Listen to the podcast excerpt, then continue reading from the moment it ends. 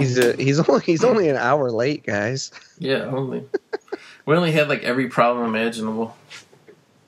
Yeah, the universe was trying to to buy him some time. It was trying to give him a good nap so he could wake up and get into some hot Gorgo action, but it didn't happen. All right.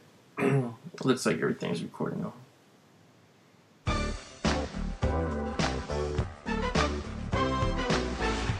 Welcome to the exciting world of the movies. Hello and welcome back to the movie graveyard. We are digging way, way, way back into uh, the Wait, depths of the graveyard. Hold on, oh, hold on. Start over. I, my recording just started, so so start over. Okay, no problem.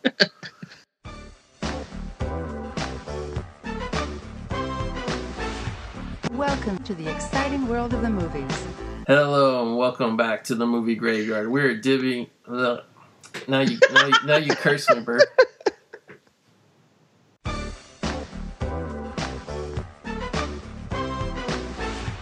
Welcome to the exciting world of the movies. Hello and welcome to the movie graveyard. We are digging way back to the the most ancient part of the graveyard tonight. We're digging up the oldest film we've ever discussed on the movie graveyard. In order to do this, I had to bring in some backup. I needed some true experts here. And since we are talking about an awesome, giant, epic, colossal monster uh, film tonight, I brought along with me the co-host and co-founder of the Kaiju Transmissions, Byrd. Byrd, how are you doing Hey, tonight? that's me. I'm so happy to be back here. Uh, I've been on here for a couple of things, and it's always a pleasure.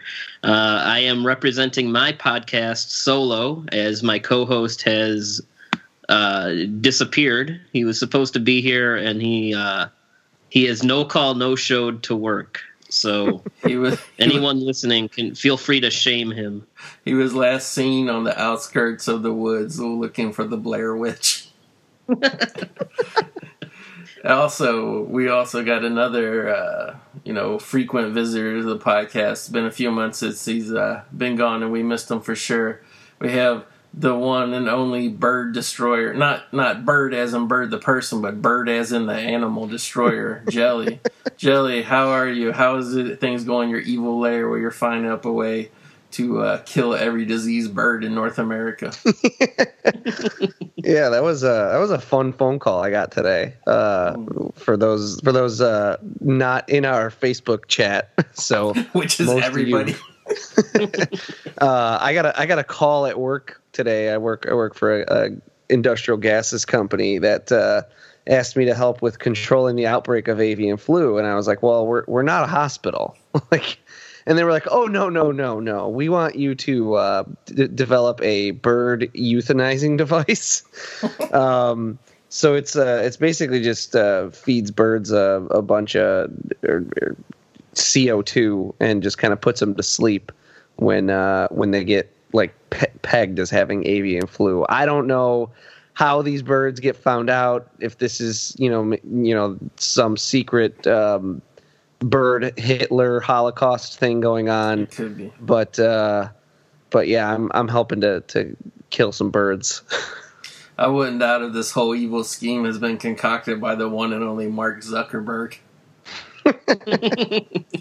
anyway, I promised you guys some epic monster action, and we're going to deliver it to you tonight. We are talking about the one and only 1961 film Gorgo, which uh, set a lot of uh, precedents for the, at that time, young and emerging kaiju genre. So yeah, without delay, we're going to get it rolling. We're all actually working off the same release of this film, a Blu-ray uh, from a company called VCI. We have it paused at the one second mark. This movie actually starts out with the old school MGM logo with the lion. So if you get yours paused at the one second mark, you will see a lion that looks very sleepy and cross-eyed. So we're going to be rolling on that. If you want to follow along, I want to say one, two, three, go. And when I say go, hit play on your remotes. Guys, do you have your remotes or other various uh, playback devices ready? Yes, I'm old sir. school, or not? I guess I'm I'm the middle school. I got the controller. Oh, nice. Yeah. Old that- school would be the remote and the and the Blu-ray player. Right. New school would be the uh, the the like game system and the remote for it. Me, me and Trev, uh, many times uh, did this show off of some uh, actually PlayStation controllers. So yeah, we know that we know that controller route well here. So everybody, let's get ready for some Gorgo. One, two, three, go. Wake up, sleepy lion. Oh, he's All right. roaring. Rawr. And on the An other hour and 16 minutes. Nice and brisk. brisk. It's going to I feel miss a lot that. longer though. It's so epic. That's one thing I love about watching old like monster movies and stuff is they they really don't ma- waste old too movies much in general old movies in general too i mean eh, this movie this exact same movie released today would be like an hour and 26 minutes because there'd be 13 minutes of credits right. With all the CGI. And then when you when when you have modern writing in place, it's there'd be some convoluted origin and all this other all this other stuff. Well, I thought it was interesting that the movie just starts out straight out with a title card that just thanking the people of London, the authorities, I guess, of London, England, and I think believe it was Dublin, Ire, uh, for uh, helping make this film possible. So You used to see stuff like that, like the original Godzilla has a, a thank you to like the Maritime Society or something. And I, you know, Um, I don't know how they did titles back then, Byrd, but I gotta say the Gorgo font is boss. it is a good font. Yeah, like it looks better than the CGI created shit of now. So uh, the very opening shot is is not like like what we're looking at right now is a little bit better uh, a little bit more of a steady cam that very opening shot is like they they were on a boat for that Right. and the, it's it's rocking up and down a little bit that that's a, it's a little bit disorienting but but yeah it gets now we're in a good watching some waves crash against some rocks uh, so goat um i want to kind of pick your brain on what this is an interesting choice for the graveyard uh, first Yeah. of all it's the oldest movie you've done as, as you've By said far. uh, yeah far. i mean you're usually in the 80s and sometimes 90s, 90s, yeah. We've done one film in the 2000s, one film, and that was it. and I'm and I'm just kind of curious the why you decided I, I, to because in in our we have like a Facebook chat we we talk to with basically us and all our other podcast buddies and uh I think I don't know me Matt Tom like you know us kai- kaiju guys brought up Gorgo and and then like that led to you like just going on Amazon and buying the Blu-ray within like five minutes and Yep. somehow one of us it might have even been you mentioned like doing it for the graveyard so what what is your like why why this this movie and like what is your like uh you know why what is there some kind of attachment that you have to this film Yeah, or- for sure. I was going to go around and ask everybody how they became acquainted with this film. So, basically, yeah, for me, this is um, this is pretty much the kaiju that I believe it or not, I've I've probably seen the most. Um, you know, growing up or whatever, and basically it just came from this movie came out in 1961. So uh, when this movie came out, my dad was a kid, and he was taken to this film. So my dad always had a um, you know my my dad is my dad's number one thing was always giant monsters like not you know not like really anything you know like he like he saw you know in theaters like all a lot of the old Ray Harryhausen stuff and you know um like really just like the Americanized stuff. And this is actually like a British movie but but yeah he saw a lot of that stuff. And he was like one of the few people who loves giant monsters that's actually like wasn't obsessed with Godzilla like in you know directly general. Just he was just any giant monster he loved and uh yeah so it basically just came down to you know like many great films also a similar one would be like valley of the gwangi you know when the i guess 90s rolled around and suncoast video rolled around. We would go looking for my dad's favorite movies as a kid and we would buy them on vhs for usually whatever they were back then you know 15 bucks 20 bucks whatever. And gorgo was one of those. So i was rocking gorgo probably probably from the time I was like 13, I'd say roughly around 12, 13, and I wa- and we we owned the cassette, um, and I watched this. I want to say at least probably four or five times throughout the years. Also with the Valley of the Gwangi, because um, there was just a, a long period of time where you know before DVD, like my movie collection was literally about 20 di- only about 20 tapes really um, and we didn't have cable for a pretty long stretch. So I would watch these movies, and Gorgo, like, yeah, like even even as like a whatever twelve year old, you know, in the late '80s, early '90s, whenever we bought the tape, like the shit was rocking for me. Like it, I, it didn't really seem campy to me. Like it totally worked as a movie to me. I enjoyed it. So Gorgo has always, you know, had a soft spot in my heart from just being a movie that my dad shared with me. He loved as a kid. I loved it. You know, the final destruction scene. I think is one of the best. You know, especially of the older movies. So that's how I got into it. Byrd, how did you come across Gorgo? Uh, well, um, unfortunately, I don't. My my story isn't as personal or intimate as yours. Uh, for me, um, it was just growing up when I was younger, uh, and really just kind of getting into these monster movies. I mean, Godzilla is what really got me there, and I got there from just being a kid into dinosaurs. But so it was Godzilla and King Kong, and then after that, I mean pre-internet um and you know with you know some magazines really and you know whatever kind of literature from the library you could get your hands on that's that's what made you aware of movies um we're looking at some very strange looking dead Are fish these right now. anything like?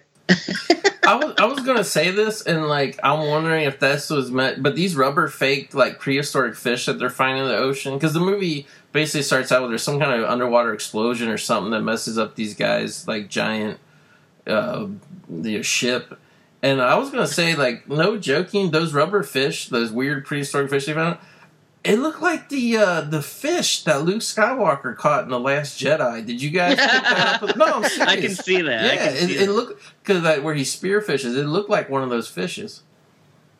It's weird. No one ever talks about there being like these weird fictional Yeah. fish being in this. Yeah, Uh, this, that's interesting. Uh, anyway, um, so yeah, I mean, once you, ex- exhausted the Godzillas, the King Kongs, even the Gameras. Although I think I might have seen Gorgo before I saw any Gameras. Uh, maybe before I saw all the Gameras, that's for sure. Um, and going to the video store, and you know, there it is, Gorgo, a giant monster on on the loose, and you know, so you rent it, and it's another one to to to watch over and over. Um, uh, my appreci- my real appreciation for the movie didn't come until a little later. It wasn't one of my favorites as a kid, but um, I've really grown to to like it quite a bit. Um, and uh, yeah, I mean, I have a lot of history and factoids about this movie that um, I'm I'm excited to get into with you guys. But uh, getting acquainted here with our the this this kid is is one creepy little fuck. I'm sorry. Uh, he answers the door like, "Where's your dad?" I don't have a father, and you know he's like he's an eight year old kid. He works for the archaeologist who's also the harbor master. I'm t- this kid is shady as shit, and Oh, we're yeah. gonna see that develop throughout the course of this movie. I don't think we ever learn where his parents are. Just No. keep your eyes on this Killed kid. them. He is Well, he get- shady. he gets like passed around. We we should say for people who maybe you know haven't seen this in a while or something. Basically, it starts out yeah, this giant ship gets messed up, and you know they need a dock to make repairs, and so you have like the two main characters, which is like the captain of the ship and his best friend. I think it's like Joe and Sam. So they go to And this they're, harbor. They're uh, they're scavengers, or yeah, yeah. They they run like a salvage ship.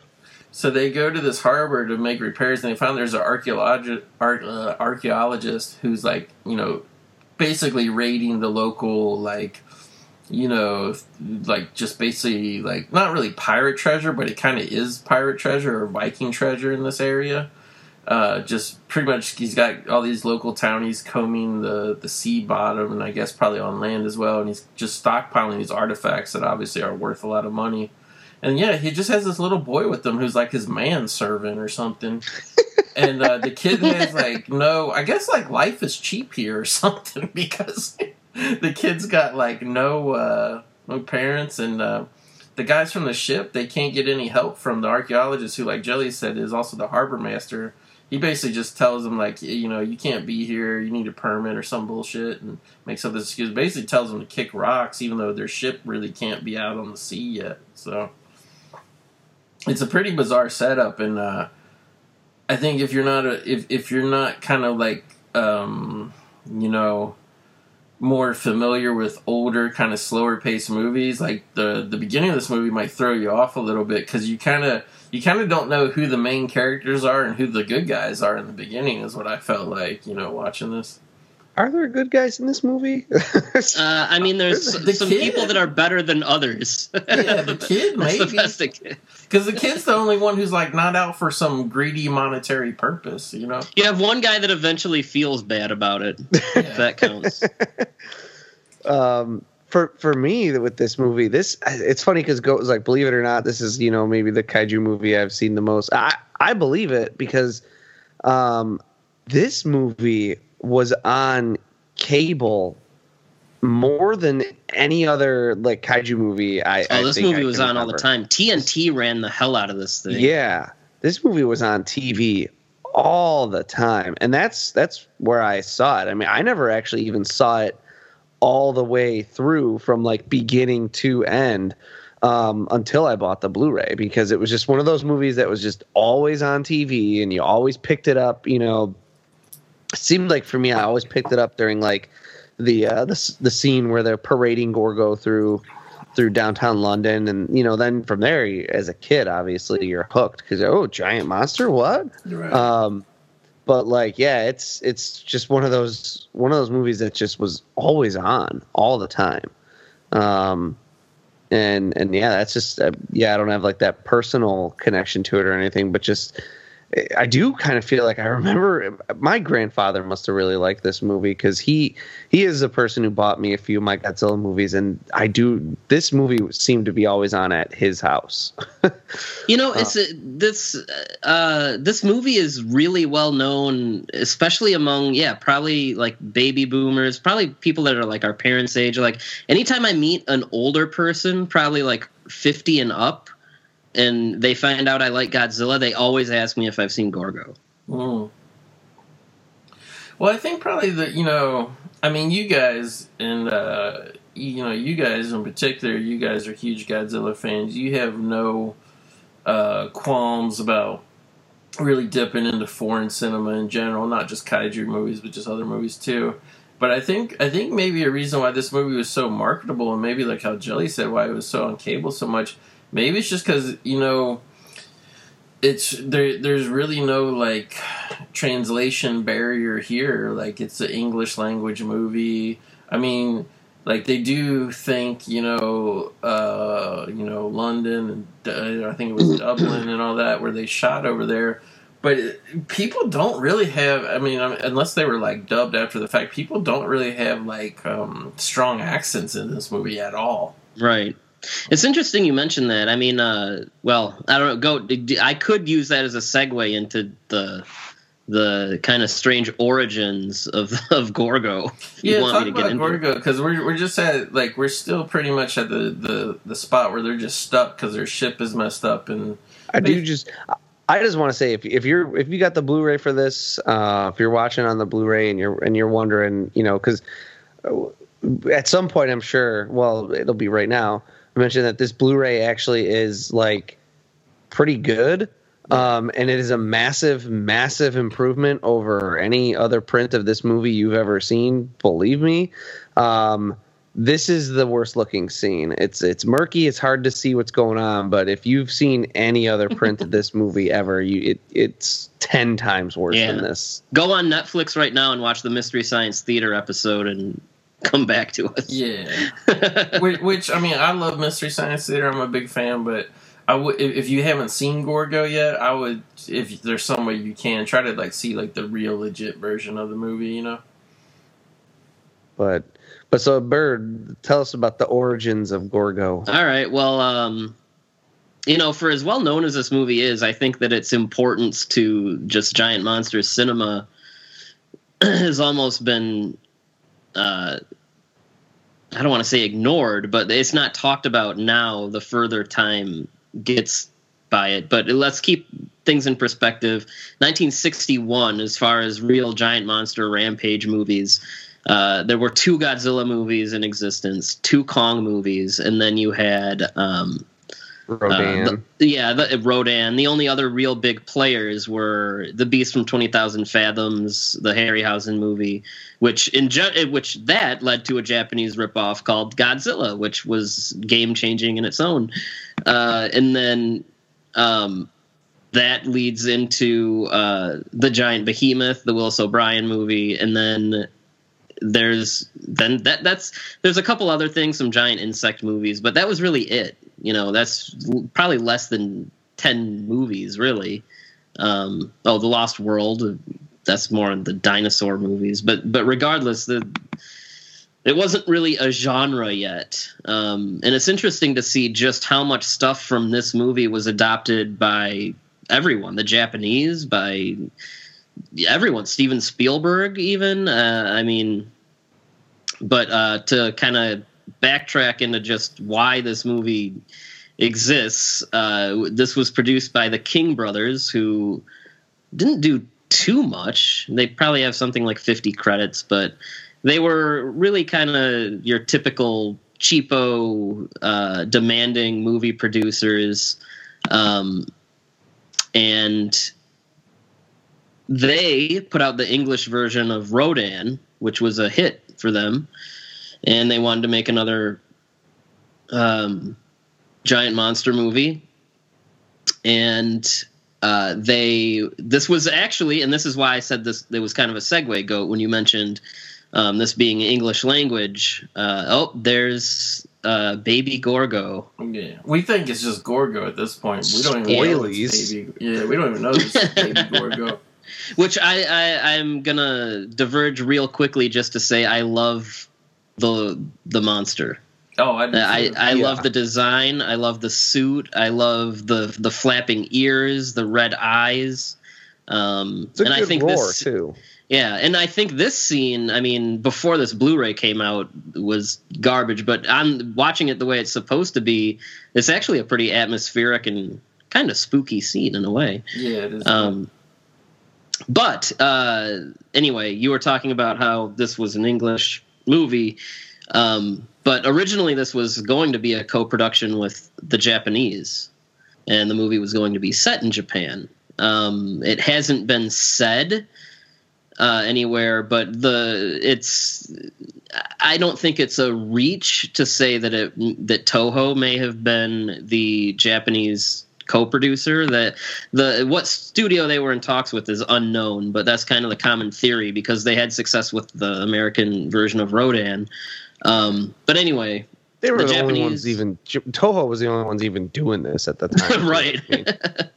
Um, but the japanese funding fell through which is you know any other co-production uh, the Japanese end, it's usually the uh, the Western side that falls through, and they pick up the slack. But um, the King brothers, they wanted their dinosaur movie, um, and uh, yeah, it, it, ended up being a British film uh, directed by Eugène Lourié, who um, is another person that he only directed a handful of movies, but he's really one of the architects of this genre because he directed The Beast from Twenty Thousand Fathoms and um, and then he did the giant behemoth, and then he did Gorgo, and the only other movie he directed was um, uh, a movie about um, this bionic uh, giant called Colossus of New York, um, and some TV stuff. He was mostly a uh, art designer, uh, Oscar nominated, in fact. So he knew how mo- how to make a movie look good. Um, and uh, this was kind of them being like, well, instead of stop motion, why don't we do this thing the Japanese have been doing with these elaborate miniatures and suits? And uh, sure enough, that was Gorgo. Um, now, uh, I think he kind of uh, brought the basic idea to Gorgo. I think the King brothers just told him, like, hey, make a dinosaur movie. But something that stuck with him was uh, when he showed his daughter, who was a young, young kid at the time, uh, when he they went and saw the Beast from Twenty Thousand Fathoms, which he directed. She cried at the end of the movie and yelled at her dad. How? Why did you kill the monster? Why? Why you were mean to the monster? Why did you do that?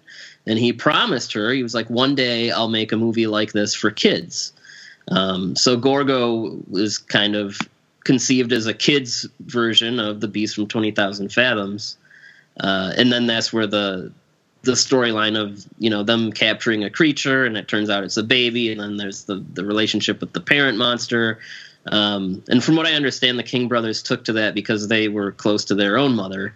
Um, and that's the origin of Gorgo. And if you look at this, you can see not only in the special effects department, but um, this kind of first act is uh, when when we're told about the legend of Ogra the sea serpent is a little bit similar to because because they're on this like uh this this island this small island uh, this fishing community um and they they talk about Ogra the sea serpent being like their guardian. It's very kind of Odo Island and Godzilla um but yeah, you look at the things that this movie did that would later be adopted. I mean, the the baby monster getting captured and the parent coming after it has been done a million times uh, after this. With Gappa is probably the most uh, notable one. That's Nikkatsu's kaiju, one and only kaiju movie from the the Showa period, um, made by people who claim not to have never seen Gorgo. Tom, you've seen Gappa. Do you believe that?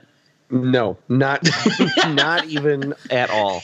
Yeah, I, w- I was gonna say that was the thing that was interesting to me was uh, as much as they, as much as this film kind of borrows from both uh, the kind of the design of Godzilla, like like I love the design and it was the ears that sold me on it when I was a kid, like that made it I love it. distinctive. Yeah. But it's like it's kind of like, but I mean, I think I think a lot of just average, like not fans or whatever, just people who just glance at Godzilla and glance at Gorgo, they probably would say, you know, Gorgo is a ripoff of Godzilla or whatever. But Yeah. I like it because it's just kind of like a cool amalgamation of the Godzilla type creature, but kind of Mhm. more with the King Kong storyline. And then, like you Yeah, said, sure. yeah, bringing in the baby version, uh, which would be like copied so much later, like you know, as much as it borrows from those other films, it also kind of has its own spin and its own contribution to the genre at the same time. Yeah, no, I mean, this movie really did kind of introduce a lot of the tropes that we would see later. Um, not just the stuff with the baby. Um, speaking of the Japanese connection, this movie actually opened in Japan before it opened anywhere else. Wow. Um, and I, you know, I, I, I have to wonder. I mean, this is speculation. I, I mean, some of this stuff, it's impossible. Everyone that worked on it's dead. You're never going to know. But uh, this predates Mothra by a good six months. And just knowing how quick Toho made those movies back in the day, I do wonder if maybe this movie had an influence on the element of. Because Mothra is kind of the same. They take Like these the, the, kidnapping small fairies, of it. yeah, the, the these greedy entrepreneurs take these fairies off of an island, and Mothra comes and saves them. Um, I mean, I'm not sure. That's just more spitballing, but I mean, I mean- I mean, anything's possible because like people don't understand. Back then, they would remake movies that had literally came out one or two years previously. So for Yeah. Toho to crank out a movie six months later, I mean, it's possible. You know. Yeah, I Uh, mean, they, uh, they did it like they did it twice within the first five Godzilla movies. right. well, Ghidorah, which was probably their most ambitious kaiju movie when it was made, was Was the third, third- and yeah, the third and last kaiju movie that Toho did with the same director, same effects crew, all within a year. So I mean, th- th- those guys worked fast back in the day. Um, but yeah, I mean, there's a lot of things like um, Tsuburaya. Uh, once into the 60s, his monsters would have these glowing eyes, which famously, you know, when they die, the eyes would stop glowing. Um, but you know, Gorgo has the glowing eyes. Um, uh, and then the, I mean, you can see DNA from this movie everywhere. Uh, I mean, Steven Spielberg. Back when I rewatched the Jurassic Park series for Kaiju Transmissions, watching the the Lost World features, he's very upfront about saying the last act of this movie is my homage to Gorgo. Wow. Uh, I mean, uh, a lot of people that rose to prominence grew up on this movie. John Landis loves this movie. Um, uh, you can see um, just where Gorgo, even in Godzilla, you know, Godzilla versus Mecha Godzilla '93 has the same ending where they walk into the water together. Um, uh, Gamera the Brave. Man, anyone anyone listening, if someone's watching this for the first time with a movie graveyard commentary, Yeah, they're not watching movies right. Oh, here's a scene that uh, is on on any other print of this movie is virtually unwatchable. Uh, it's Oh just yeah, you dark can see it good here. it's just dark mush. But yeah, here you actually see the monster like kind of trying to bite into the the little submersible and all that stuff. And yeah, it's And- shots like this you could not see on any other prints. Yeah, I mean, like I'm saying, you know, like I've seen this movie many times on an old whatever VHS tape. You know, I don't know if it was the Blu-ray quality and everything, be able to see better, but I this scene was like either my favorite or second favorite scene of the movie because they basically just put this guy in this really tiny, tiny submarine thing on a cable as bait for for Gorgo, so they can try to catch Gorgo in some nets. And I thought it was a tense scene, man. Just the claustrophobia of just like really when that guy first climbed in that thing, how small it was and how Yeah. how he could barely fit in it. And then when He he's in probably there, can barely breathe. There's got there's no ventilation in no, those no, things. yeah, and, and and when Gorgo started attacking and the water started spraying in, like I'm I'm serious, it was working as like a good tense scene for me the other night when I was Mhm. watching it. I loved it, man. Um, oh, So- but uh, So before Byrd gets going, we we got to do our creepy kid counter. So first, Yeah, first he told me he has no dad. Then he's telling him he's this guy's manservant. yeah, Then, then uh, they show up on on the land after they've they find the guys who are diving for treasure that the that the harbor master has. You know, diving for treasure. Uh, and he tells them, uh, "Shark ate somebody," um, and he just says it very nonchalantly. Um, and then he uh, he's he's creeping on these guys as they're having their conversations, and and and and then as the guys are getting ready to leave, he's telling them that you guys are bad and you're doing a bad thing, and then we're about to see him come up here and uh, and try and free Gorgo. Um, oh, and also when Gorgo first attacked, he tried to stop everyone from attacking him. So yeah. just, just keep all that in mind. This this kid is this kid is up to no good. Well, speaking of the kid, uh, I know we mentioned it earlier, but yeah, I mean, I I I guarantee because that was like their key to like okay, making a kids movie, your audience cipher is going to be the kid, and how many times have we seen that in Japanese kaiju movies? Uh, It's like the entire Gamera series. yeah. oh, and speaking of Gamera, pretty soon we're going to come up on the scene with them parading uh, uh, the monster through the city. Uh, another thing, uh, probably one of the more famous images from this movie, lifted wholesale in Gamera the Brave, also. Um, uh, but yeah, I, I have to wonder if uh, Yuasa, the creator of Gamera, watched this movie at some point. Um, and then the uh, more about this how this movie has legs. Uh, we're all John Carpenter fans here. Uh, one of his first films uh, as a film student was a he made a Godzilla versus Gorgo fan film. Wow. Hmm. Yeah, which um, I don't think has surfaced anywhere. I'm sure John Carpenter would probably prefer it that way, but for guys like us, Yeah, I'd love to see Uh, it. Do you have any idea, like, how did he do it? Did he just use, like, little dolls, or what? Yeah, it might have just been like uh, toys or stop motion uh, or something like that. Because I know he's talked about you know making little Super Eight films or whatever with with his toy with toys and stuff when he was younger. Well, speaking of Godzilla versus Gorgo, I was mean because you guys are dyed in the wool Godzilla experts, seen literally seen every single movie multiple times with Godzilla. Uh, obviously not baby Gorgo here, but like legit daddy or mama Gorgo, whatever it is that shows up at the end. Um, how do you think Gorgo would stand as an opponent for Godzilla? You think it could be a close I- fight, maybe? I think it would work. Um, Gorgo's well, yeah, the the mother Gorgo, which I guess technically is Ogra, she's pretty tough. Uh, she withstands military Yeah. force the same way that Godzilla does, and uh, she's a pissed off mother, which you don't want to get in the way of those. Yeah, look at this. This kid's trying to free the freaking monster on the ship. And I gotta say, I like like this is where like this movie is really like a cut above to me. Like really was shocking me with the budget. you know, especially watching it again in the widescreen, Blu-ray edition, everything, was I couldn't believe how good the um, the the the large prop Gorgos look. Like you can pretty Yeah. much just see his head and his arms starting to move underneath the nets there, but. I was surprised how you know because there's some other spots in the movie later on we'll get to where there are large you know either prop feet or which is whatever and like I was really surprised like how well they did like the the large props here you know Yeah.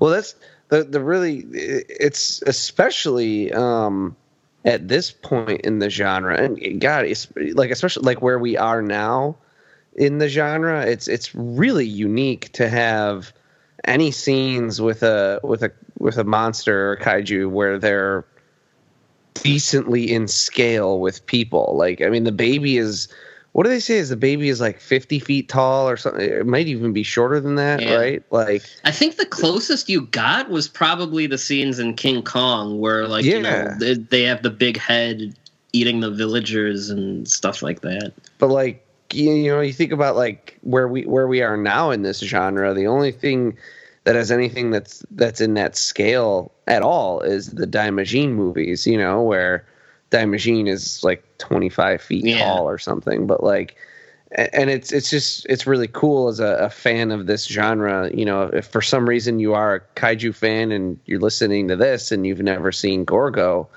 like that's a really unique kind of kind of piece to have in in this genre is something that can interact with people a little bit more on a on on that kind of a scale and it gives it it is a really cool scale too when you're talking about like building some of the miniatures and doing the, some of the composite shots and things like that. It, it just it adds like a different a different level to to kind of looking at the miniatures you know because the miniatures that they have to create for a man in a suit who then is only supposed to be 25 feet tall are this like they're this really cool kind of they got a totally different look to them than than a miniature made for you know something that's supposed to be 300 feet tall yeah uh, so it, it's it's got a it's got a really unique flavor to it in that way Yeah, and I think it's shocking when you watch this. I mean, other than a lot of the compositing kind of blue screen, green screen type effects, which are obvious, other than just the actual compositing, like, I think it's kind of shocking to me when I watch this again in 2018.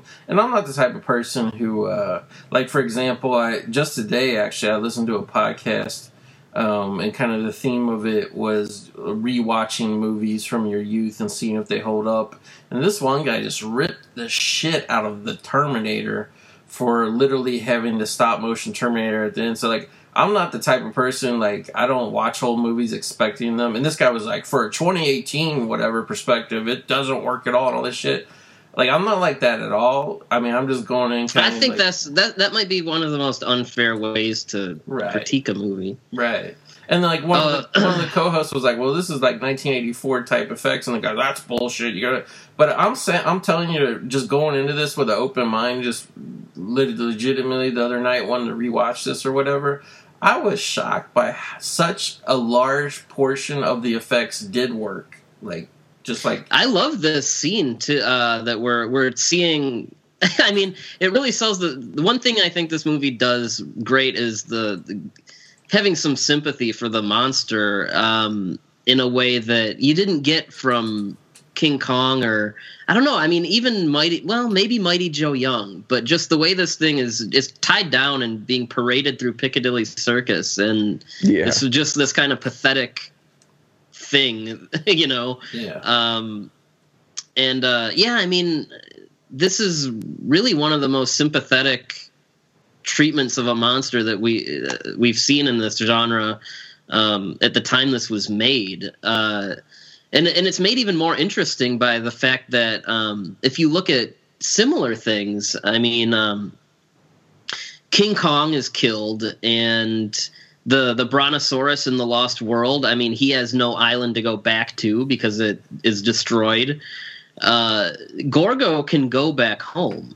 you know and and i think Right. that that's a crucial part in um just how how this kind of had a different flavor than a lot of those other movies Mhm. and and and to your point goat about the the guy that was bashing terminator I- it's it is important to keep things in perspective because you can look at a movie like Gorgo or The Beast from Twenty Thousand Fathoms uh, or you whatever. I mean, I would largely point to okay, Beast from Twenty Thousand Fathoms. Someone might look at it and be like, "Well, it's not as good as Gojira," and it's like, well, no, but for the time when there was no Godzilla, I mean, it was amazing. Godzilla did a lot of things that that movie did, but did it better. But Right. whatever you know i mean we've seen movies come after this that did it better but i mean you really have to i don't know there is something to putting yourself in the shoes of someone that would have seen this in 1961 and you do have to kind of keep a balance between that and yeah you know how how it holds up but i mean Yeah. Well, I, I'm just I- going it- to it go is- it's, I ahead. always try hard it's, it's, it's too easy to be hard on old movies I always try to judge things things based that. on how they look for their time, right? And I think, I think for a lot of people, it's it's tough to put this movie into context because in a way, I, it doesn't to me feel like a movie from 1960. You know, from No. like, I mean, from this is you're talking about this is like damn near the advent of color in film. You know, like. I mean, color films were were they were the norm by this point, but this was the point where they became the norm. You still had black and white movies like up until the late fifties. So um you know this is this is you're talking about the advent of color essentially you're talking about like um the, the blue screen as a technology was like kind of a new thing especially you know in trying to meld it into color t- color film um Yeah, I don't even know. Very few companies did it. Off. Very few companies um they said i think it was before king kong versus godzilla it might have been before mothra versus godzilla Eiji Tsuburaya, who did all the effects for the Godzilla movies, did a did like a, a furlough or a trip or whatever to America to see if he could come up with any ideas for things. And he said like the only real thing he came back with was like this super expensive optical printer that he wanted to get because it was the only way to make blue screen effects look halfway decent. And he didn't discover the existence of that thing until like the mid 60s. So when you think about this Yeah. movie being made, this, you know, it was released in 1961, but it was made in 1960. Um, a lot of what this movie is doing is, is, you know, they're forging their way. You know, they're Yeah. they're the first people doing some of this stuff. So it's you have to keep that that kind of stuff in mind. You know, like you go back and rewatch Jurassic Park, just for example, and that that that scene with the Brontosaurus, which is the first scene that you see of CGI.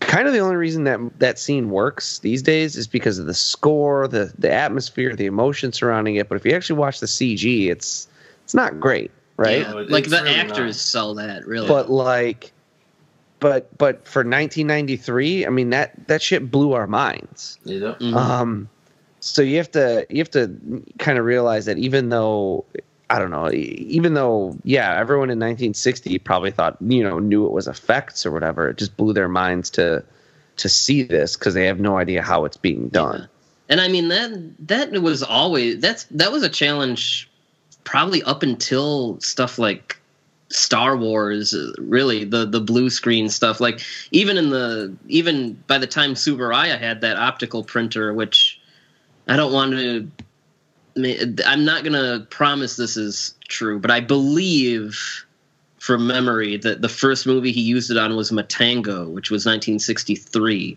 But even then, only he and Walt Disney even owned that thing. They were the only people using that high caliber of a printer. Um, and then, yeah, I, I- think like by the time ILM really got rolling, I think they're the ones that really kind of figured it out. And in 2001, I mean, movies like that. Um, speaking of 2001, um, uh, this movie uh, has special effects by a guy named Tom Howard, who went on to do a lot of stuff. Uh, 2001, uh, Tom Thumb, um, Where Eagles Dare. Uh, so that's again, you know, you had you had you had a good crew on this movie. As low budget and quick as it it was. Yeah, and I, I gotta say, like, you know, I'll just say it. Like for me, it's it was kind of you know for whatever effects, like you know, like the blue screen or whatever, for whatever effects don't they don't quite pull off. I was like, I think more entertained by the ones that they do pull off really, really well, just because in this day and age, it's it's refreshing to see a because and that's the thing this ain't like some of the old or whatever monster movies where you barely see the monster like you see you, you get to see gorgo like a whole lot in this like wreaking havoc doing stuff and it's just refreshing to see something that actually you know in the year 2018 actually isn't cgi it just has a different feel. It has a different flavor. It's not i mean in my mind just being a movie fan it's not really about what looks fake and what looks real and whatever but it's like what really is a quote unquote special effect you know what i mean? And, and what is uh you know kind of makes this movie different than like a movie you would see now you know? And uh one thing that I think some of these older monster films really really do well is you know they focus on scenes that a modern movie wouldn't because a modern movie would just just like just show as much CGI as you can. Like I just love the scenes that really are all about the satire of society, like how they did that montage of all the the buses going around London with Gorgo ads on them and all the people watching him be parade around the city and whatever and like like this movie does are actually a really good um, job of satiring and really showing like how like the people are like cruel, you know what I mean, and just exploiting nature and how many scenes like the guys from the uh, ship who captured Gorgo, like you know, maybe we can get this offer, maybe we can get that. Like they're making money hand over fist now when when they get the Gorgo circus set up and everything. So like, yeah, that's it that's a good segue into talking about. We've gotten 40 minutes into this movie and we haven't talked about what a, a scud main character is. Yeah. yeah. Uh, th- this guy is not a good person. Um, he, uh, yeah, right at the you know at the beginning of the movie, he's trying to salvage stuff, and they're like, you know, his shipmates and everyone are like, are like, uh, that that water over there. I've I've been sailing for for my entire life. I've never seen anything like that. That's like right before the volcano erupts and destroys their ship. And you know they're like, we should get out of here. He's like, no, no, I could get a couple hundred bucks off of the stuff at the ship. And you're like, okay, I guess you're willing to let people die for that, you know. Um, then uh, then he's he tries to exploit the uh, the harbor master. He's like he's like, yeah, we'll take care of Gorgo for you, and we'll, we'll take some of the treasure that you found as a down payment. and the guy's like, what? How are you going to take care of him? You know, he's like, yeah, I'll give you some of the treasure if you take care. You know, if you take care of him. And they're like, good, give it to us. And he's like, yeah, okay, here. And they're like, nah, we'll figure it out later. Like. He's he's always trying to huckster money out of people, and like you know, people are are dying in his wake, and he's like, "Yeah, I'm sorry about it" or whatever. Um, yeah, but he does not every, care. Yeah, every time they have to transport Gorgo or fuck around with Gorgo or do something, one or two guys just get accidentally killed, and it's not even because the monster is like so mean and eating people. It's just like the last guy got killed. He just accidentally got swiped by the tail because that's you know they were using flamethrowers to um, you know corral Gorgo back into his pen and all that shit. And it wasn't even Gorgo or baby Gorgo's fault. He just he was just was turning direction, caught that dude in the tail, and yeah, he's like, you know, the other guy's like, yeah, that guy had a wife and kids, and he's like, so what? We're send, we'll send him send him some money, you know, whatever. like I said, it, it, does a good job with like the satire. Like there actually is a real story. Like you know, the, the movie kind of starts out as like this adventure on the high seas international whatever you know type of adventure movie. You, you, you know until Gorgo shows up, you kind of don't really know like exactly where it's going and stuff. But uh, yeah, just the way they evolved this, uh, like this is some real storytelling, some real direction, and uh, like we said, um, this only being a seventy-six minute movie, they they kind of get the story out in a very economical but very like you know entertaining fashion. Like it, they don't there's not too much exposition, you know, like really. We just had the big uh, the big twist, which uh, mm-hmm. where the scientist revealed in his comically oversized book that uh, that Gorgo is actually a baby and there's a mother out there, uh, which creepy ass kid again. just watching Gorgo electrocute himself. yeah. I gotta say that Uh, that's one of my favorite scenes too. I just love the sadness and the despair of the little kid. You know, at night the circus is closed. He's just watching Gorgo meander around the pen and bump into the electrified fence and shit. And then here we have Mom Gorgo. Uh, I like I like these night scenes on the island. I just think they're very atmospheric. Uh, Yeah. But yeah, uh, that twist. I want to. I just want to mention. I mean, it's become kind of a trope now, as we talked about. But uh, when people saw this movie and had no idea that was coming, that had to have been quite an exciting reveal. Well, yeah. Another thing too, if you're just watching this movie for the first time and they got Baby Gorgo, he's in the circus, it's sad, all that kind of shit. Like you're kind of like, okay, like where do we go now from here? You know what I mean? Because like it kind of seems like the movie's kind of almost over. Like there seems like nothing else could really happen. You know? That's a great And- twist, though. I, I mean, it's it's and it's become so twist famous, but It's a twist that's been used in other movies now. You know, I mean, Well, I yeah, I, I talked about Spielberg and the Lost World, Jurassic Park earlier. well, yeah, but I mean, we knew there were giant T Rexes in, in that movie. I'm saying, Oh saying, well, like, yeah, this, yeah, yeah. this, you know, I mean, Jaws three, I could think of, for example, where you know they they they think they've uh, they got the shark, but then the the mother turns out to be like that that comic comically huge shark. Um, you know, another another one is the Meg just came out. Uh, they yeah, yeah. They, yep, yep, yep. So so yeah, it's it's a twist that's uh I don't know. I I can't pers well actually I can think of one other movie that did it before this and that's it's Rodan where Rodan has, you know, the the little insects that are like causing trouble in the mine that are killing things and you're like, "Oh my god, those things are really bad." And then uh you the the twist reveal that they are the food for, for the Even then, I, I don't I don't know if anyone saw that thinking those were Rodan. I don't know. I mean, maybe, but I don't think so. Um, so we're in a, a so I now that we're we're in a little bit of a lull where um, you know they're just kind of trying to find the the mother and uh, before it reaches land. Um, but to get back to the uh, the greedy entrepreneur characters, um, it's interesting. That's that's an element that uh, the director uh, Lourié he did not want that. Um, really?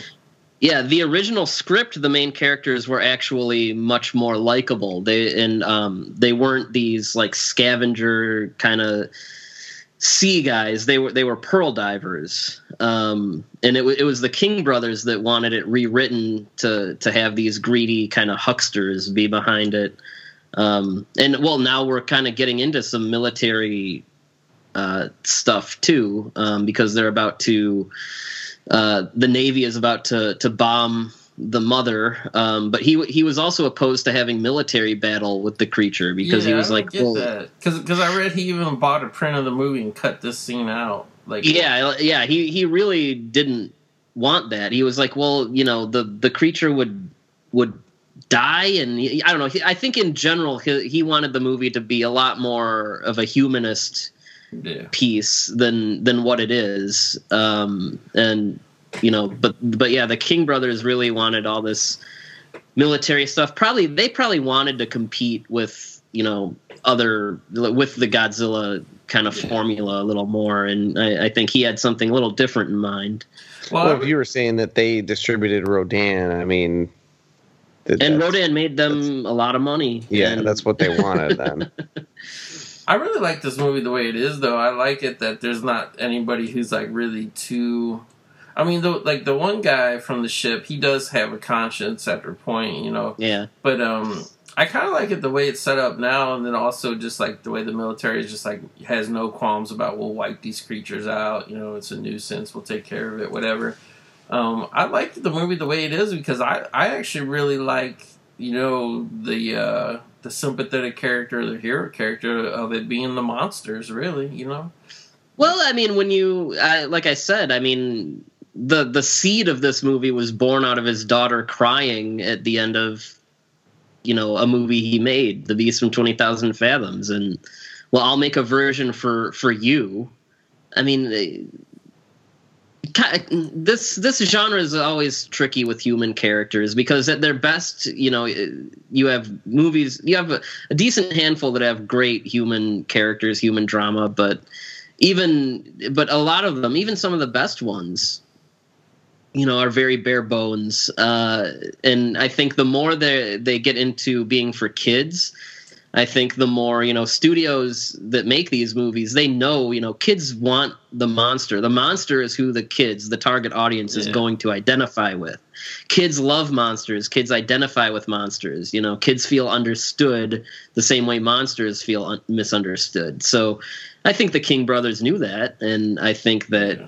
I think they were like, you know, the main character of this movie is Gorgo. It's not these schmucks. Right.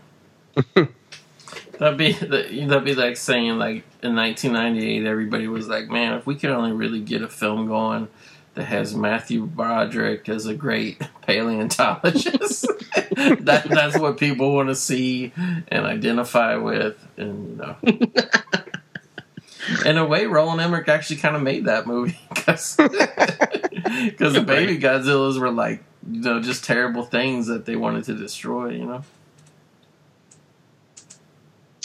I like Um, shots like this of like the dirty circus grounds. I gotta say, Meg, I'm telling you, this movie, the atmosphere, the shots, like it's this is not a schlock fest. Like it tells a good story. I thought.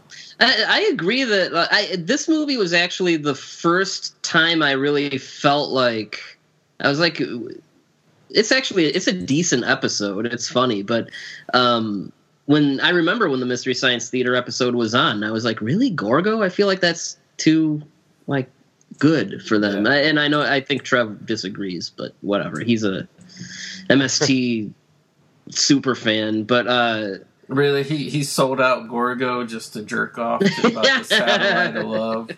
Yeah, yeah, because because when I'm sorry, but if you think Gorgo like belongs in the same category as Manos, Hands of Fate, Right. Yeah, come on.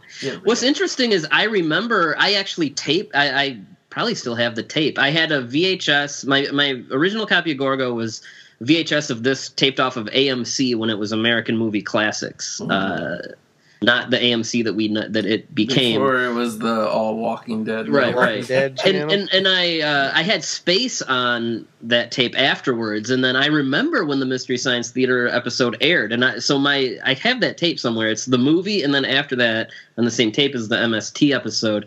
But what's what the only reason I say that is because that's really strange because uh, the MST episode only aired um, it only aired twice, uh, both in the same day. Uh, and it had to be pulled because I guess there was some some kind of copyright thing with Oh. this movie, and uh, I think that episode it ended up on DVD, and I know it's on Netflix uh, right now. Oh, um, also, eagle-eyed viewers will notice some of this military stock footage was also used in uh, the American cut of Rodan, again from the King brothers. But um, but yes, uh, that I, I just it was so it's when I found that out, it was just so strange that I caught this one of two broadcasts of that You got episode and, and, and taped it. Yeah. Um. Here- We're gonna coming up. There's a, there's a. uh, Did we already pass it? The the really sweaty guy who's Mm. behind the control panel. It's just a, it's just a funny shot to me. um, it's just really just this guy that like fire number two, and he's like he looks. I don't know. He looks miserable. he, Yeah, I think that was it's like, is that Lloyd Bridges in uh, Airplane? Like, depth charges everything. yeah, Um, this. I mean, this is this is a. I mean, no, it's a lot of stock footage and everything, Yeah, but it's still pretty like. It's it's cut together in an exciting way. I'll give him that. Yeah. hey, Godzilla exactly. has a scene very similar to this that's also stock footage, so I'm not going to be too uh, too crazy here. Um, but since we are just watching stock footage, um, we're at a kind of a, another lull in, in the story. Um, this th- uh, this movie made MGM and the King brothers a lot of money, um, and Gorgo had a kind of strange afterlife um, with uh, comic book tie-ins and and things like that. Um, Goat, have you seen any of the comic book stuff? Just uh, Oh, look, so- there he is. Oh, there he is. Oh, yeah, there's a sweaty guy. Yeah. He's- he looked God, like he he had got to take done his shirt- swimming. Was his shirt off? Yeah, it yeah, was. that's yeah. He was like Jeez, in the that guy was- submarine firing. Yeah, that guy was naked. burning up so bad he had to take his clothes off. I mean, you would too. There's probably hardly any air down there. yeah, I just saw like pictures of the covers and stuff. Gorgo Mhm. versus a spaceship and all that kind of stuff. Yeah, the the comics were crazy. Um, they were put out by Charlton Comics, um, and and uh, I think the comics are technically public domain, so you can find them online very easily. But IDW did put out a compendium of uh, of these, and um, I bring it up, Goat, because I know you're a big Spider-Man fan, and those comics were um, Steve Ditko drew Oh drew the. Gorgo comic. Um, and he also did a, uh, comics for Charlton um, based on Konga, which was a British kind of King Kong knockoff. Um, and Charlton also did Reptilicus comics. Really? Um, and so yeah, so those three are kind of referred to as like the the Charlton monsters. Um, and uh, yeah, IDW reprinted the Gorgo and Konga ones. Um, but uh, yeah, they they were crazy. Like the they would have Gorgo fighting um, like aliens and and uh, you know your dinosaurs and and you know it's the it's the 60s, so communists at one point.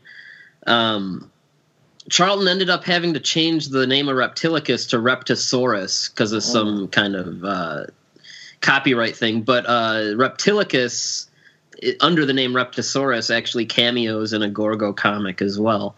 Um, uh, but yeah, there there were a lot of those, and then um, there was a Gorgo mini was series. used in a Gorgo was used in a Marvel comic too at one point, and then they had to change Yeah. the name. yeah, there was um, they changed it was the name a, Did they change it to Gorga? Like something was- where it was yeah just like- yeah gorga it was um i think it was a spider-man comic uh where uh captain universe made uh giant versions of toys based on gorgo and Konga which was probably like whoever wrote that issue was probably their homage to the the charlton monster comics. Um and they would they would uh like attack the city or whatever. And um yeah they had to change gorgo's name. But but yeah i mean it's it's definitely a, a nod to gorgo. Um Yeah, I gotta point out this scene's awesome here because like Gorgo uh, is like kind of reaching the outskirts of London, like the docks, so the army and everything. Like they pretty much catch everything Oh, on shit. fire to try to uh, deter Gorgo. And like on one of the wharfs, there's like a gang of young toughs. One of them looks like a James Dean wannabe, and that are just admiring all this Gorgo action, and just everything catches on fire, and the kids actually like all get burned up. I just thought it was funny that like amongst like all the collateral damage of all the the whatever they are, the the National Guard and the cops and the whatever, like they just throw in like some young toughs who happen to be at the wrong place at the wrong time. Got burned up. speaking of uh weird gorgo stuff uh and tie-ins there was also a novelization uh which um was uh i forget the name of the publisher maverick maybe? I don't know but coincidentally they also did novelizations of reptilicus and Konga. And the interesting thing about these is like these these were basically like kids creature features and these novelizations are beefed up with these graphic sex scenes. What? and yeah and nobody nobody that's read them can seem to figure out why. Uh, the Like, interesting uh, thing about Who are the females that they're having sex with? Because this this Well, movie well, yeah, like, that's has the- no the women interest- characters at all. Right. Well, well, the interesting thing about the Gorgo novelization is that it created a female character just for the male lead to, to sleep with. Um, and uh, my um, my friend Kevin, who runs the the blog Maser Patrol, uh, he put out a book called Kaiju for Hipsters. There's a chapter on Gorgo that kind of gets into the novelization. And yeah, apparently this female character, all she does is just have sex with the men, and Jeez. anytime she's anytime she's on on the page it just slows down the narrative and she just she literally adds nothing to the story and it's it's just very strange that a novelization for a kids movie would Yeah. create a character just to have sex with people It, it takes like a story that's supposed to be like a science fiction monster whole th- you know theme, and uh, just basically turns all the monster stuff as background noise to a softcore porn story. Is pretty much what it does. It sounds like. right it- yeah and apparently they're they're pretty graphic uh, scenes also I gotta say, I, I do love like the composited in scenes of just the reporter who's giving play by play of how the army is faring against Gorgo and stuff. Here, Yeah. it's pretty fun. that's a very uh, yeah that's a very godzilla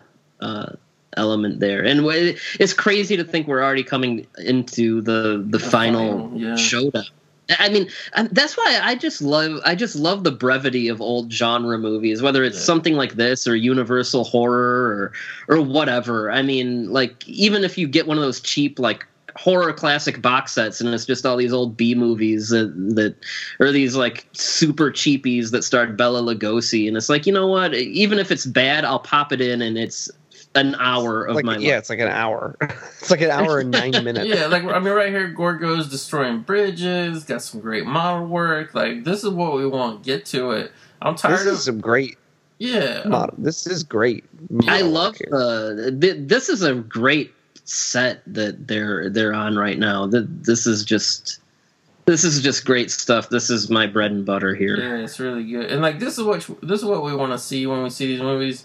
Now anything with the sci-fi premise, with a with a you know an A-list picture, but with a B premise. Now you go to see it. Two and a half hours, forty minute CGI final fight. Like we don't need that in these films. Like Yeah, I mean, as much as I've enjoyed plenty of you know the recent monster movies that are done in CG, I mean, nothing beats looking. Look at the set. Look at this set. Just look at it. I mean, nothing Yeah. just beats the visual aesthetic of of looking at this stuff. Which is why I understand. I'm. Don't get me wrong. I'm excited for the new Godzilla movie that Michael Dougherty is doing, but. You know, I know it's not going to have this, so it's not. Right. It's not all. It's not going to have the it's just for me it's not gonna it's never gonna click for me as well as some of these old old movies Well, because yeah. of it because I mean, this movie, you know, and it, and you know, also I guess guys like us, we don't really care about how new or old a movie is. We just care about if it's going to deliver the goods of what we see when we put a movie on, you know. And it's like, the, like all that shit of destroying that bridge, they could have like condensed that. They could have just had them make one hole in the bridge and walk through. But like, we wanted to see them tear all that shit down and the guys Yeah. fall into the water and get destroyed. We want to see all of it, you know. And something that this movie takes in adopting these kind of japanese effects methods is i mean the japanese they don't they never they didn't care so much about realism uh, like yeah. us Americans. Like there's a very famous at this point story.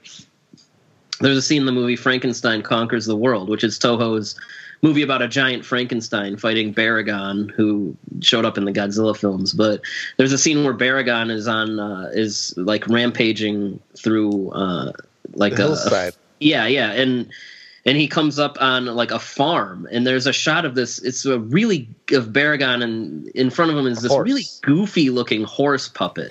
And at one point, someone asked Tsuburaya, like, "You're a master of special effects. Why didn't you just composite footage of a real horse into the scene?" And he said, "Well, that would be boring." You know, I I want it, it, it's the it's the visual. That, He wants that like they- a hyper real, like yeah, it- Yeah, it's it's not it's not about realism that's that's the the the uh the the japanese the to, tokusatsu the the suitmation Yeah. uh philosophy right is Yeah. it's there's kind of an intentional unaf- uh, artificiality to it Yeah. that I think for the Japanese they get it from things like you know their old school like puppet theater and stuff like that. Oh, we Well, just saw the the excellent Big Brit, uh, Big Ben yeah, I miniature gonna say get torn. Gorgo Tsukade. Probably it's the almost most something that i wish modern movies would would adopt too like these are effects i know they're effects you know like Yeah. you don't you don't have to try to hide the fact that they're effects you don't have to try to trick me like like and, and yeah i mean to a certain extent all effects are supposed to be trying to trick the audience but like the way you trick the audience is to build your atmosphere and build your your story and build your characters. And yeah i know this movie is light on a couple of those things but like you know you build your atmosphere you get your score rolling you do your direct you do your job as a director and you you whisk the audience away that way. You don't trick the audience by trying to make them think they're looking at something real. Like Right. Yeah, that's that's always been my like i always have known that thing like i mean ever since i was what probably older than older than five you know i've known that that stuff is, in movies is not real and that it's oh, they're gonna reuse trick this shot about 500 times. I just and trying to Yeah. trying to you know that's the one the one thing that I like about practical effects versus CGI is like trying to figure out how they did something and even if you you end up knowing how they did something to know like oh they they had figure out how to do that versus like uh, they just typed a bunch of shit into it. Um, I, I, I, I like when even now I like I like when filmmakers still like won't explain everything like the thing like there's some things Rob Bottin just won't tell you how he did Right. and I love that it, same with like uh, in Eraserhead there's the the baby and David Lynch he won't tell you what it is it's like okay I I think it's kind of an open secret that I think it was an aborted lamb fetus or something but he's like you know I don't I don't want to tell you how what that thing is yeah. So here's here's though what I re- like what I Or the- really like yeah about this. okay I this is the shot they're gonna reuse they're reusing the shot over and creepy kid alert. Careful, he's everyone else is running for their lives, and this kid is Yeah. gleefully watching Gorgo rip the the city to shreds. But um, You know, he would be best friends with the kid in the first Gamera movie. Because both of those kids are complete sociopaths.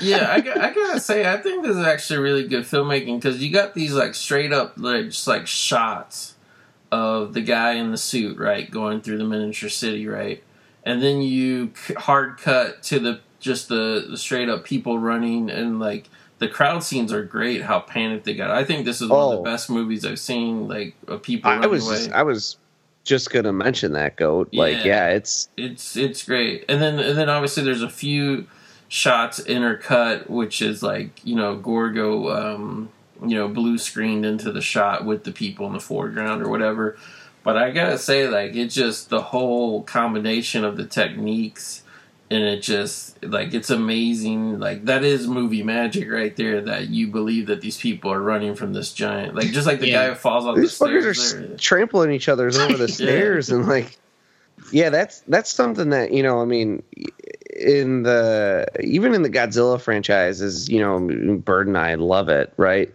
you don't ever really see like this much this level of like panic and um This guy just threw his of wife out a window, and Like- then he jumped after. He jumped right after. yeah That's some. That's some 9/11 stuff It right is. there. It. And I mean, this you is never- 1961. I bet people are you never see traumatized. this level of of panic and claustrophobia among among crowds like I love. The, I love how up close and kind of handheld the camera work is. Yeah.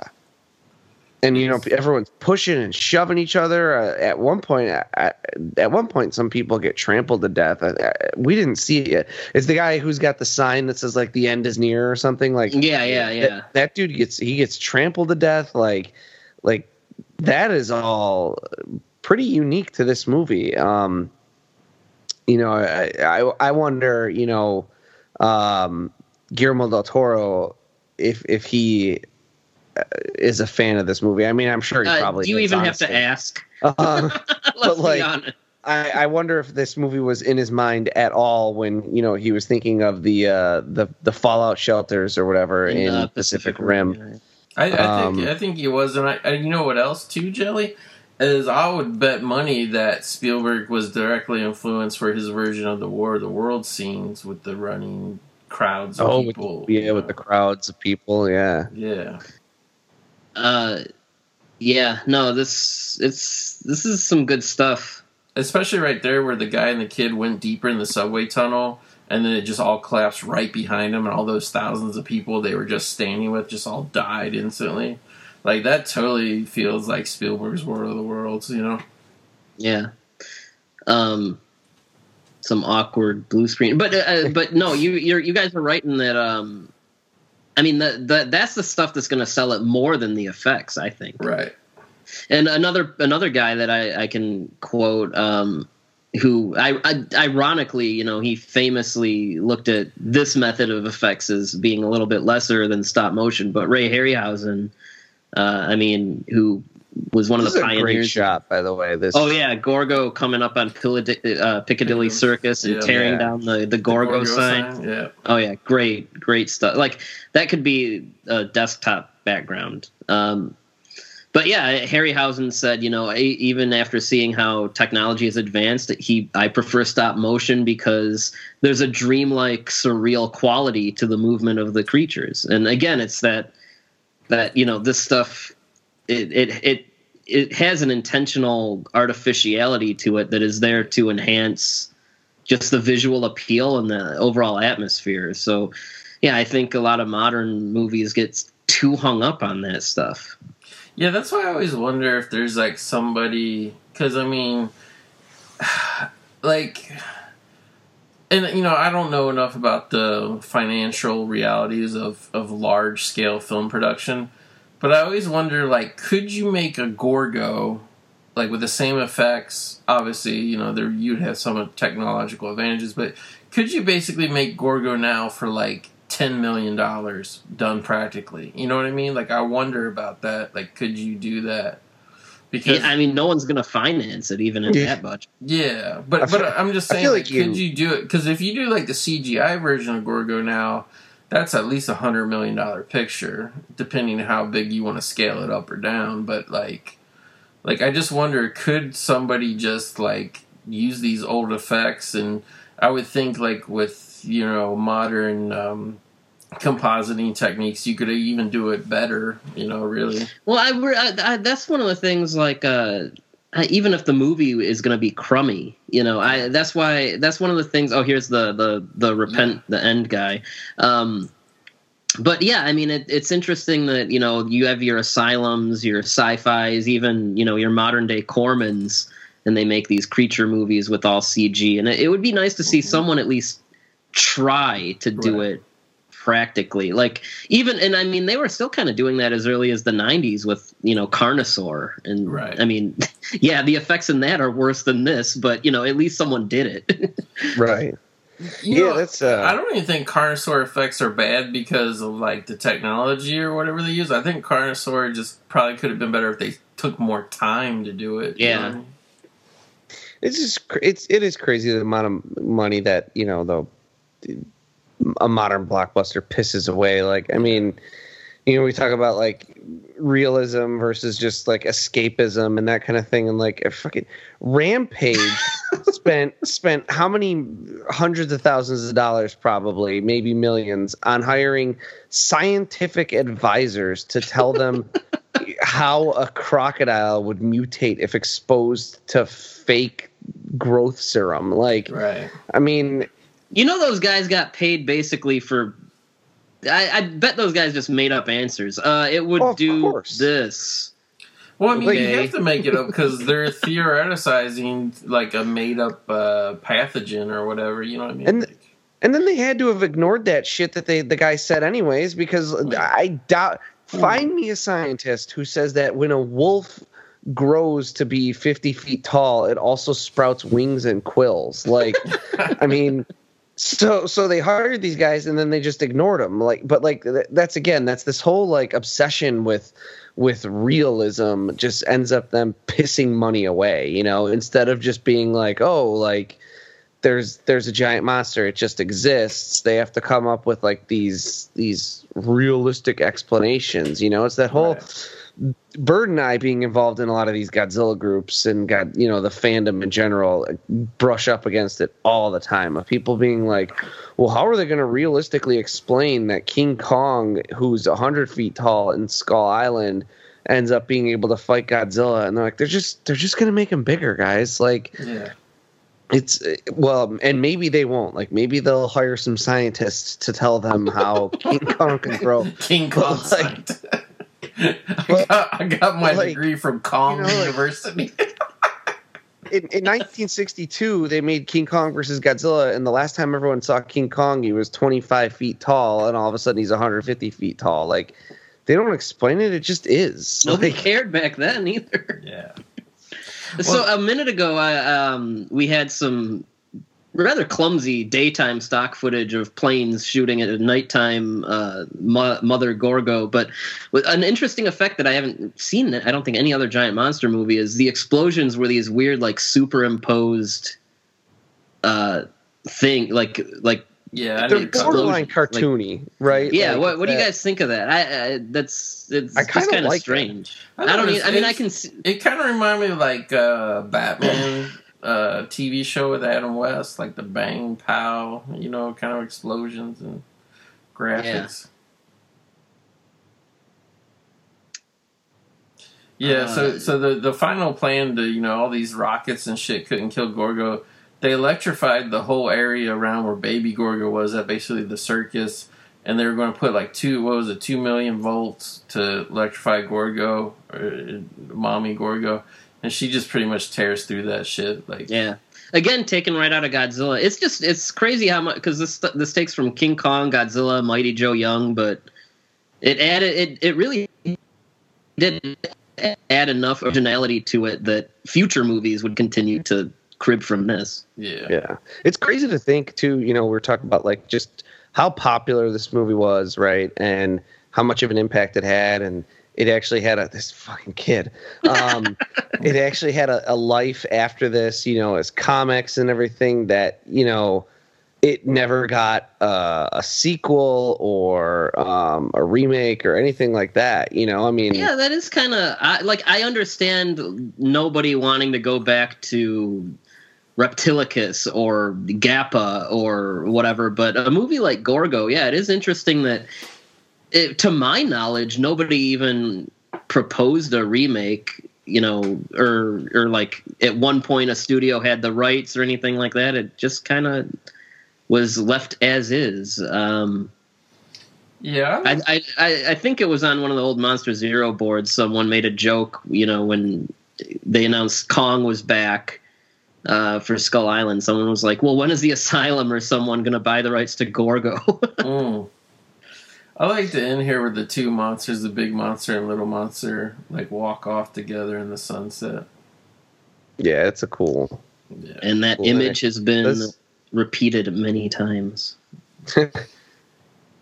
um, but but yeah, just and not even a sequel either. You know, like that's. Yeah. I mean, uh, it's it's not like this. This came in an era where the where sequels were like, especially a sequel to something as as uh, as schlocky. And I know we this movie is not actually schlocky, but just in the genre as a whole, certainly was was schlock at this time. You know, I mean, Right. something as as as schlocky as this to not get a sequel to you know like to be popular to be successful and to not even produce like a like a cheap like quick turnaround sequel it, it's surprising to me I, I bet a sequel would not have been good because i don't think they would have put the same kind of money or time into it that they did into this because that's se- you know the sequel business in 1960 was all right how can we make the same movie for half as much money you know and Because sequels Um, are always about grossing less and less, but trying to slash the budget so you still made a Right. profit. You know. but it is just crazy that we never got a never got a sequel to this and that that's that's a little crazy um Even Guilala got a sequel. Well, I It was, was like 40 years later, but it happened. I was going to ask your guys' opinions on this, like um, how Byrd was saying, like the kind of legacy and you know everything, you know, to this point, uh, like you know, 2018, whatever. Like, how much of like Gorgo's fame or legacy do you think has been in a way diminished? Because of the fact that it never got a 1990s or 2000 CGI remake. You know what I mean? Because I feel like for um, you know not just the movie in general to validate the original movie, but just the character in general, I feel like you know we reached that kind of saturation point to where if your character wasn't remade, it's not considered one of the greats. Probably, you know what I mean? I don't know. I mean, I definitely think there might be something to said to maybe why this movie isn't as popular with the younger um, generation.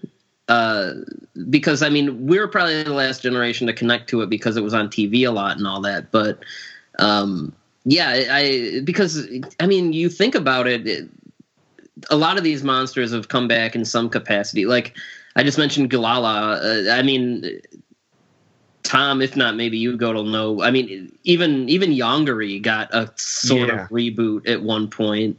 i was gonna bring that up Yeah, and, and we didn't. We never even got anything of that caliber for for Gorgo. And yeah, I, I think um, the closest thing we had was uh, I think it, it, it was only a few years ago when IDW reprinted the the Steve Ditko comics, and then of course this this Blu-ray release, which itself was kind of a happy accident because I think a lot of the elements for this movie were considered uh, lost, and then they found a pretty decent looking negative in a salt mine of all places. Some places these things turn up is weird, but Um, but yeah, it's it's just it's a movie very that you know in in in our fandom uh the the kaiju fandom you don't hear much about um Mhm. and i do think it is because there's no modern version of it Yeah. and now i know i know a lot of a lot of the the younger people for sure don't don't watch or don't like as many of the older movies and that's that, that is what it is it's fine whatever but like Yeah.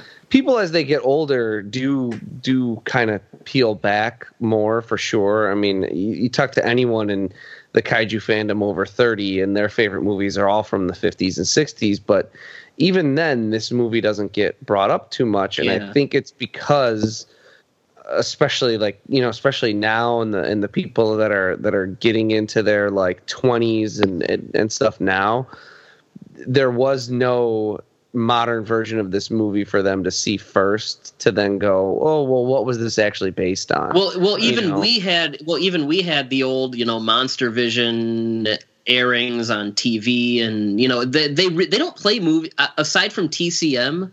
Movies this old don't get play on TV almost ever. Um, but it, it is. I mean, so many of the monsters we know and love in this genre have had at least one other movie. I mean, Mighty Joe Young had a remake in in the '90s, uh, but yeah, Gorgo was always of the the more popular movies. Just kind of, you know, once the once it wasn't on TV anymore, uh, I think it was. I, like I remember when I was younger, this movie was brought up a lot, and you know it, that was when you know I'd read you know letter comment letter sections in GFan and and stuff like that. Gorgo was talked about, but now you know the, it's really just kind of you know just not ever really mentioned which is a shame because like like we said this movie established a lot of the tropes that toho and daiei and everyone else would would end up using later Yeah, and I mean, I mean, honestly, you know, um, like I pretty much created this podcast in general to kind of appeal to people my age, Generation X, to kind of, you know, well, originally just cover the movies of the '80s, and then later I opened it up to cover the '90s as well. But I've noticed some of the like the really early, like the super early '80s movies are some of our most downloaded which I would think that would probably even mean that we probably we probably do have a lot of our listeners being even older than Generation X. So, you know, like if we, you know, for movies like Gorgo, where like all three of us sit here and we're scratching our heads why it's not bigger than whatever, you know, I think definitely we, you know, we can pick some of these even older gems from the '60s, '70s, even '50s. Oh, yeah. what- you know, I think we can definitely Yeah. go back in time and. uh you know, one thing in general too, I would really love to, uh, you know, at some point in the future, hit up uh, the Universal classic monster films. oh god well. get me i i am all over it Yeah. and uh and I, I i know you mentioned you mentioned this along with Gwangi a couple times i'll do a Yeah. Gwangi too yeah, um Warner. but I yeah, have- the- Bought the- have just bought the Warner Archive Archive Blu-ray of that one, so Yeah, All right, and, and but yeah, the the sad thing about Gorgo not being popular is that for decades it was really popular, Right. and I think once I Yeah. think I think I think it the popularity died off in the 2000s when it just it didn't have that life on TV. You know, it, it just it just didn't. Wh- which is And I hate too. that. Yeah, no, yeah, I hate that too. I used to love I used to love tuning into TNT pretty much any day of the week after 10 p.m. and seeing whether it's an old monster movie. Uh, I mean, it, they would do kaiju movies, they do Hammer films, they do Universal films, uh, martial arts movies all the time. Uh, I just I hate Yeah. that. Well, as far and as people TV, are like, "Oh, you could get that now," and they're like, "It's on Comet," and you're like, "What the hell is Comet?" And they're like, Right. "It's a streaming channel on your computer." I'm like, "I don't flip through streaming channels on my computer. Like, Yeah. like I That's sit down to Roku. yeah, like I sit down to watch streaming channels on my computer. You know, like it's just I I just hate that as far as modern cable, no movies were made before 1989 or whatever. Well, what's what's weird too, Byrd, is um, I remember the days of cable TV. Hardly any of your basic cable channels had movies at all. Like not even old, old, old ass movies because the, the rights to them are expensive. Now every like I don't care like what it is. Every cable channel, no matter what the theme of it is, constantly has movies on. And yeah, like the majority of them now aren't even before the year 2000. And there's like a few channels that kind of show a lot of the super popular shit from the 80s and 90s. But like, yeah, like there's there on any given time on cable TV, even basic cable, you can fit, flip through and find you granted with commercials and chopped up, but you can find it any at any time during the day. Usually about thirty different movies playing. Yeah. and, and none of them are from like you know the '60s or '70s. You know what I mean? It's weird. I, Yeah, no, I it's- just, It's I just like ha- for modern for for current day cable, it's like it, it had to be made before you know it had to be made after 2000 or be uh Jurassic Park, Terminator, you know, like Yeah. there, there, before Uh, and- 2000 according to modern cable channels there were like six movies. Yeah, Yes. and, and I mean that's that's why like I I have so much appreciation for Turner Classic Movies. Like they're doing the they're literally doing something no one is doing. yeah. And you know, I just remember these movies were always on Sci-Fi or TNT, and even movies that I didn't see until I was older. Like I didn't really get into Hammer movies until I was in college. But I knew the imagery, I knew the titles because of scrolling through Sci-Fi, TNT, USA, and I, I and being aware of them. And now it's just this stuff. It's just become more niche than ever. These old movies. It's really frustrating to me, to be honest. Yeah, it's. I mean, let's let's be honest. It's terrible. And Oh, you know, you know what? You know what? I don't know. Did either of you guys watch that Eli Roth History of Horror thing? No, Yeah. not yet. yeah, I'm about halfway through it, Byrd. Okay, have you?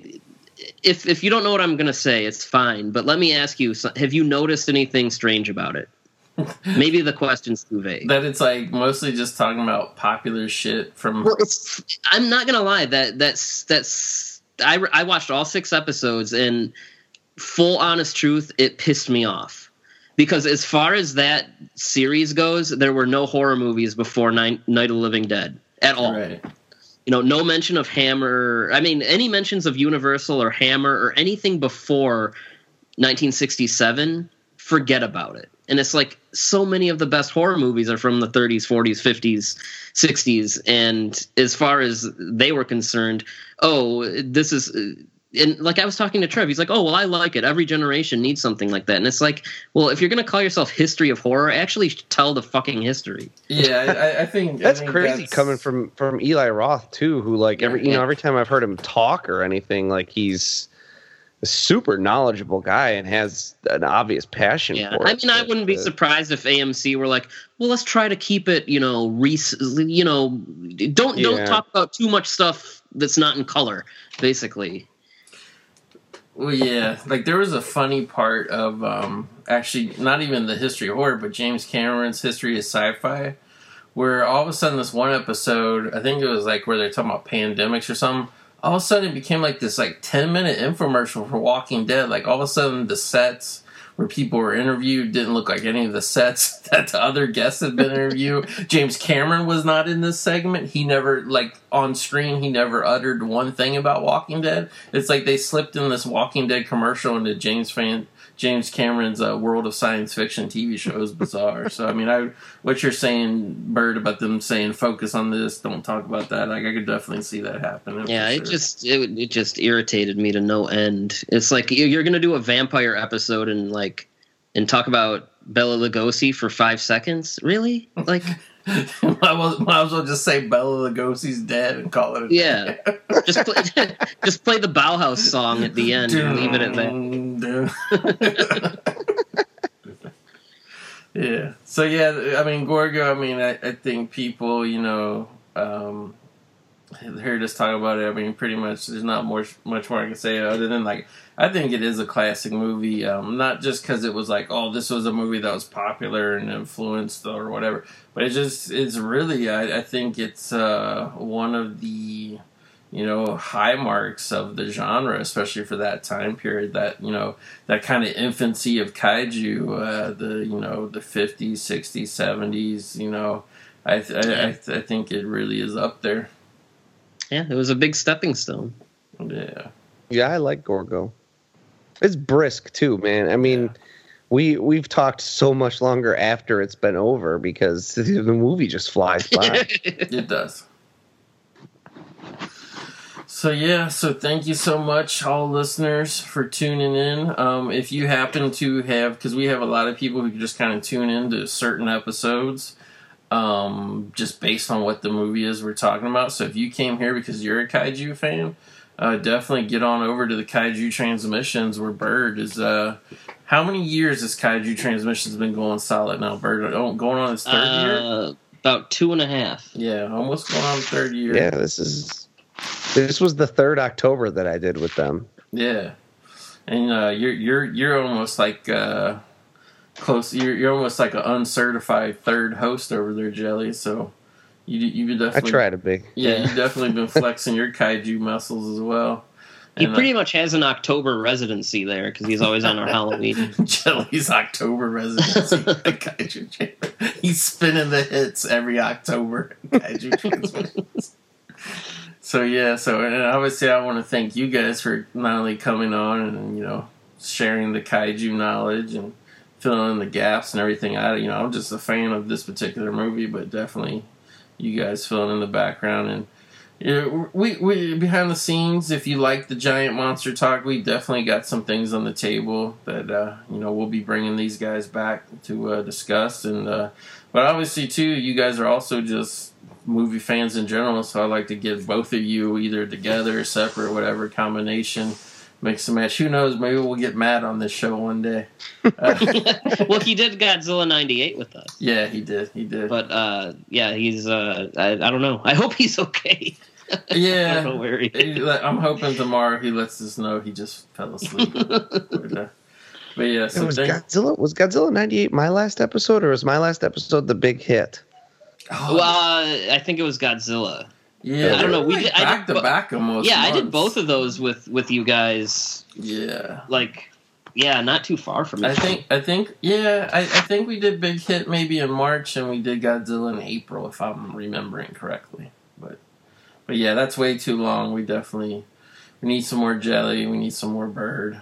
Um, so yeah, so we'll be coming to you uh, soon, fans, with some more monster mayhem and just other great movie madness. So thanks again, everybody, for listening to the show. We appreciate it, and we'll see you next time in the movie graveyard. Yep. You're listening to the Electronic Media Collective Podcast Network. Yeah, it's a mouthful. For more great shows, visit electronicmediacollective.com.